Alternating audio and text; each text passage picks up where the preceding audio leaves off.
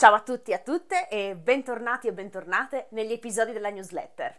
Per l'episodio di questa settimana ho scelto di spiegarvi un'espressione che la mia professoressa ha utilizzato nell'intervista che abbiamo registrato per questo mese per l'Ernilango, intervista che trovate sul nostro canale YouTube o anche sul nostro sito. L'intervista di questo mese aveva come argomento la storia d'Italia e la storia del Sud Italia raccontata attraverso la narrazione della biografia di una donna del sud, addolorata spagnolo, vissuta in Puglia in un periodo fondamentale per la storia d'Italia, cioè nel periodo che va dal secondo dopoguerra fino agli inizi degli anni 60. Questa donna, addolorata spagnolo, è la nonna della mia professoressa e quindi in questa intervista abbiamo raccontato la sua biografia e attraverso la sua biografia abbiamo ricostruito i, come dire, gli eventi principali della storia d'Italia, dal secondo dopoguerra fino agli anni 60. In questa intervista la mia professoressa ha utilizzato un'espressione che devo dire è abbastanza utilizzata nell'italiano parlato. Attenzione, perché ripeto, tutte le espressioni, tutte le parole che vediamo in questi episodi sono parole che si utilizzano maggiormente, che utilizziamo maggiormente nell'italiano parlato, colloquiale e quindi non nell'italiano formale o standard. L'espressione di oggi è buttarsi a capo fitto.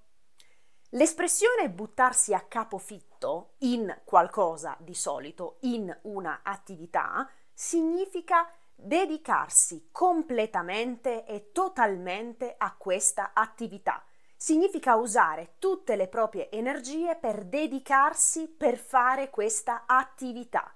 Quando ci buttiamo a capofitto in qualcosa, significa che stiamo dedicando tutti noi stessi a qualcosa, completamente, in modo quasi devoto. Quindi posso buttarmi a capofitto nella preparazione di un esame, posso buttarmi a capofitto in un nuovo lavoro, nel fare un nuovo lavoro, posso buttarmi a capofitto in un nuovo progetto, posso buttarmi a capofitto nella lettura di un libro. Quindi, come vedete, questa espressione può essere usata in vari contesti, ripeto, con il significato di dedicarsi completamente e totalmente a questa azione.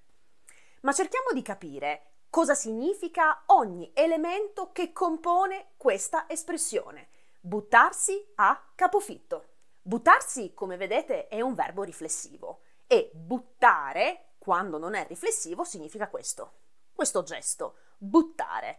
Possiamo buttare la palla, per esempio, a qualcuno, o lanciare come sinonimo. Possiamo buttare la spazzatura, l'immondizia, ok? Quindi c'è sempre questo movimento di lasciare andare, buttare. Come riflessivo, invece, il verbo buttarsi significa proprio questo movimento qui. Posso buttarmi nel mare, vedete? Posso tuffarmi nel mare. Buttarsi quindi con tutto il proprio corpo significa lanciare il proprio corpo in qualcosa, nel mare in questo caso, buttarsi nel mare. La parola capofitto invece è una parola che ha il significato di testa all'ingiù, in questo modo. Quindi come vedete buttarsi a capofitto significa buttarsi in qualcosa in questo modo con la testa in giù. Ecco, quindi questo movimento di buttarsi a capofitto con la testa in giù assume il significato figurato di dedicare tutto il proprio corpo a un'attività, quindi di lanciare, di buttare il proprio corpo completamente in una attività. Capite che ovviamente lanciarsi a capofitto in qualcosa può avere sia un significato positivo o negativo può avere un significato positivo se ci stiamo impegnando tantissimo per raggiungere un obiettivo. Mi butto a capofitto nella preparazione dell'esame perché voglio raggiungere un obiettivo, ma in alcuni casi può avere anche un significato negativo. Per esempio, buttarsi a capofitto in una relazione, una relazione amorosa, significa, come dire, essere un po' imprudenti, incoscienti a fare questa cosa e quindi dedicarsi completamente a qualcosa che magari, che forse potrebbe avere dei risvolti negativi.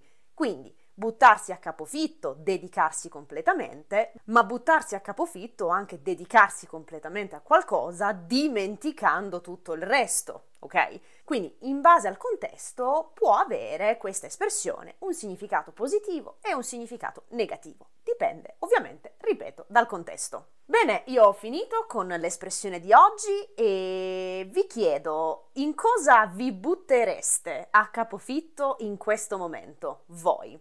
Fatemelo sapere e scrivetelo nei commenti così potete usare questa struttura in una frase concreta. Io vi ringrazio per il vostro ascolto e ci sentiamo alla prossima settimana.